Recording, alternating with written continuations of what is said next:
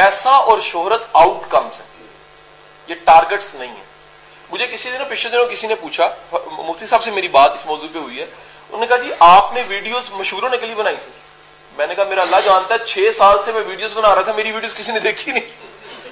जब कुदरत की तरफ़ से मंजूरी आ गई, सर, फल पूरा बन चुकी होता मिठा टैम से भी चाहता है। वो जो कुदरत है ना, सर, कुदरत मेहरबानी क्या करती है कि वो आपके साथ शनाख्त और इज़्ज़त जोड़ देती है। वैसे एक एक सच्ची बात बताऊँ, जो मेरी ऑब्जर्वेशन है कॉर्पोरेट मार्केट को ट्रेनिंग मार्केट को स्पीकर मार्केट्स को आप लोग जानते होंगे। मैंने कई लोगों को क्रेजी देखा फेम के लिए फेम नहीं उन्हें मिलता। मैंने कई लोगों को शनाख्त के लिए क्रेजी देखा, वो हर फ़ोटो में घुस के कहते मैं भी हूँ। अल्लाह उनको नाम नहीं देता।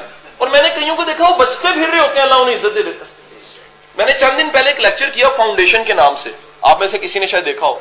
मेरे दोस्त के वालिद दस साल पहले इंतकाल फरमा चुके हैं।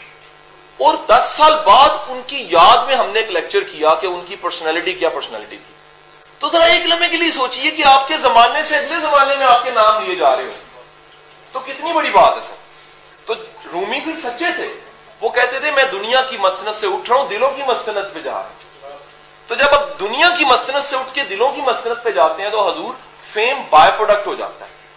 बड़ी बात बताऊँ हरारकीज के रूल के मुताबिक नफ्सियात ये कहती है कि अगर आप फेम से भी आज़ाद हो गए हैं तो आप बड़े इंसान हैं। आप शनाख्त से भी आज़ाद हो गए तो बड़े इंसान हैं। एक लेवल होता है शुरू में ना, हर फ़ील्ड के शुरू में क्रेज होता है, मेरी आइडेंटिटी होनी चाहिए, मेरा नाम होना चाहिए। हजूर, उससे बड़ी बात यह कि आपने शोहरत का गला भी काट दिया। आपने कहा डैम केयर ये रब की निगाह छेगा तो फिर सब की निगाह छेगा तो रब की निगाह नहीं है तो फिर दुनिया सारी जानती भी है तो कख नहीं है। सो फेम बाय प्रोडक्ट है। फेम टारगेट नहीं होना चाहिए।